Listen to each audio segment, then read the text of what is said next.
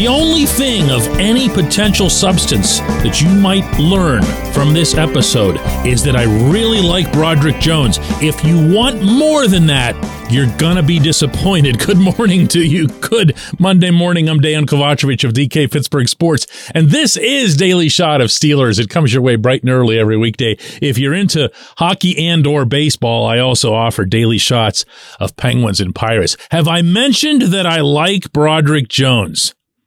Oh, I have? I'm going to do it again anyway. This kid walked onto that field over on the south side for rookie minicamp, which is not a performance thing, which is not some kind of intensive football drills thing. It's a walkthrough that's not even as interesting as a regular old Saturday regular season walkthrough. In fact, there's almost nothing that occurs out there that would have you thinking anything about anyone involved from a performance standpoint. But Jones doesn't need that. He is massive. He is gargantuan. And when he walked out there for the beginning of offensive line drills over in one of the end zones, where I hung out pretty much the entire time. You could have, as a reporter, gone across any of two fields and checked out different positions. I never left the offensive line. I wanted to see, hear, and even feel what this kid's all about. First round pick, 14th overall, franchise left tackle, there to protect the franchise quarterback, Kenny Pickett. I wanted to pick up whatever I could pick up the first thing over the course of the session with Pat Meyer, the offensive line coach, right there with him. Uh, not spending equal time with all of the linemen, by the way, around him.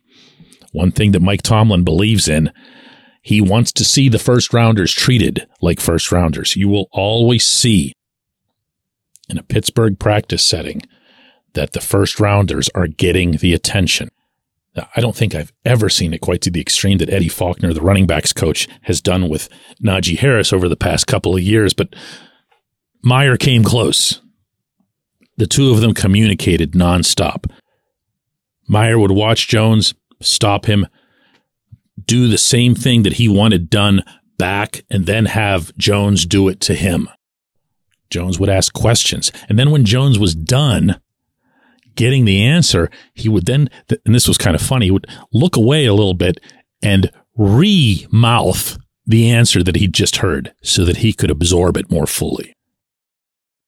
What can you expect at Point Park University in downtown Pittsburgh?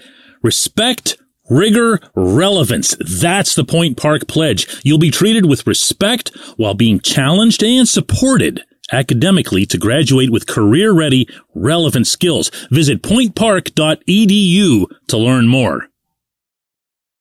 Jones also was, and boy, is this worth repeating, massive. And he was massive in a way that becomes all the more impressive when you could watch his fluidity. I'm going to repeat that you're not seeing drills here or anything. He's not facing Nick Bosa or Myles Garrett or anybody. But you can see when an athlete is that big and they can still move, even in their walking gait. And he is that. The only recent Steeler, and I'm talking about over the past 10 years that I can even compare him to, is the other tackle on the team. Chuks Okorafor is built very similarly. Chuks is a freak. You might not always like uh, what he gets in the way of results, but no one anywhere would question Chuks' physique and how he can handle it. That's what this kid is. He is he is just you just look at him and you say, "Yep, first rounder." If you'd never heard of American football in your life and someone had just dropped you in at this facility and asked you to pick out which one of these guys was taken first in the draft, you'd point right to him. Actually, you might also give a good look at Darnell Washington, but I'll deal with that some other time. And then as Broderick was coming off the field and I approached to ask him a few questions, he ended up impressing me all the more. Here's here's the very beginning of our conversation. Broderick, how, how, real does this feel now that you're out here? A little bit more, you know, yeah. stuff, NFL stuff. Yeah, man, it feels great. You know, just being out here um, with the guys. You know, grinding, getting it in. Uh, you know, I'm just ready to get it going, see what everybody got, see what I can do, and you know, make it work. Actually, made him smile. You can't see that on audio, obviously, but as he answered me, he was looking around at the rest of the field. He was looking at some of the players that he'd just worked out with, some of the coaches, and he's not easy to make smile. I can tell you that right now. And I got the impression from that answer and from his general demeanor that he was not only happy to be there, but also kind of relieved. After all the draft hype, after I'm sure his family and friends and 5 million texts and all that other stuff that goes with being a first round pick, that he was just a football player again, just a football player facing a football challenge. He went on to answer several other questions, all of them with a maturity and a thoughtfulness uh, that belied his youth. And this is a very, very young first round pick, but also showed the experience that he had quite clearly, I thought, at Georgia playing for a national champion and being interviewed a lot down there in Athens and in the Atlanta market. And best of all, when Bosa and Garrett came up, when facing TJ Watt and or Alex Highsmith in practice came up, when the competition that he's expected to have, or at least that's the way it's going to get painted, with Dan Moore Jr. came up he just said, I have to be the best version of me. I know what I can do. I know what my abilities are. I just have to be the best version of me. That's I've been doing this a while, my friends, and that's that's what you want. That's what you want in a player who's going to be among your most talented. Uh, you want him to operate with a mindset like that. When we come back, J1Q. Luxenberg, Garbett, Kelly, and George, LGKG is a personal injury law firm in Western Pennsylvania that represents people hurt in car accidents or who need help with workers' comp or medical malpractice. When the attorneys at LGKG make you a promise, they keep it. They've been keeping promises in our region for over 80 years. LGKG's been AV rated, the highest rating a law firm can receive and they've been designated super lawyers. That's actually a thing for over 15 years. It's a rare combination. LGKG has offices in Cranberry, New Castle, Beaver Falls, Butler, and Ellwood City. Learn more about them by visiting lgkg.com or by calling 888 842 5454. LGKG.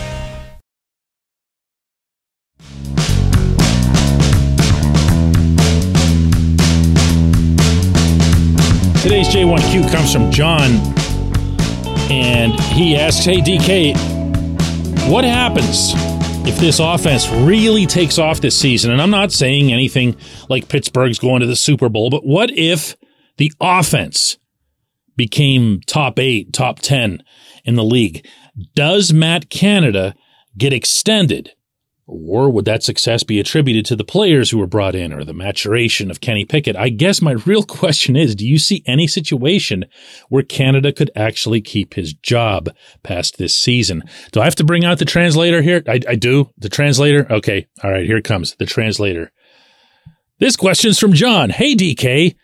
I live in abject terror of Canada being extended for another year.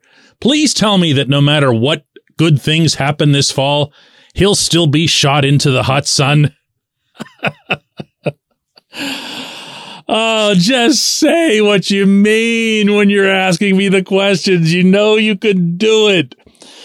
John, my belief is this when you have a diversity of weaponry, like it appears the Steelers will have this fall and winter, there's going to be a reasonable and trackable cause to expect that your coordinator will make the most of it, meaning make the most of all of it.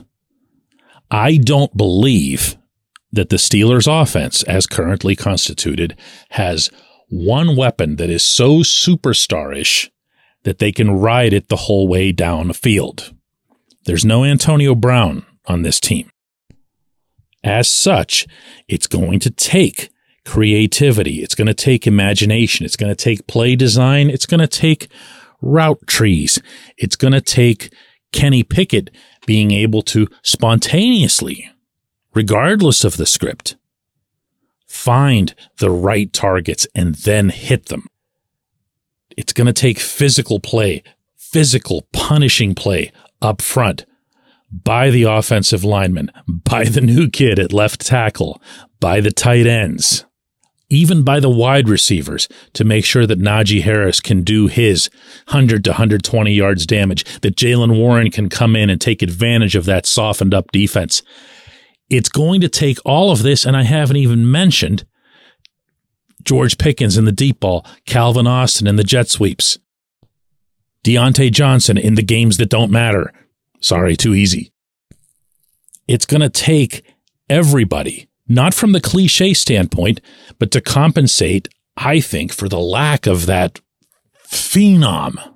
The Steelers don't have that on the offensive side of the ball. There is exactly one unquestioned phenom on this roster, and that's TJ Watt. If you went to the second level there, you'd be getting to Minkah Fitzpatrick, and it would take you a while to get over to the offense. It doesn't exist over there. It's going to have to be something that the coordinator makes work. So the scenario that you're describing there, the wishful, hopeful scenario that you're describing there, that the Steelers offense can succeed despite Canada or by working around Canada is not at all believable. It just isn't. He's going to have to be a part of it. And to answer your hypothetical or to try to answer it anyway, if the Steelers do succeed in this regard. If they're a top eight, top 10, I don't want to say offense because that just gets into yards. I want to talk about scoring. A top eight, top 10 scoring offense. Heck yeah, you keep him. Yeah, absolutely. I don't think that's going to happen. But I sure wouldn't be turning my back on a coordinator that gets me into the top eight or top 10 of the scoring in the league.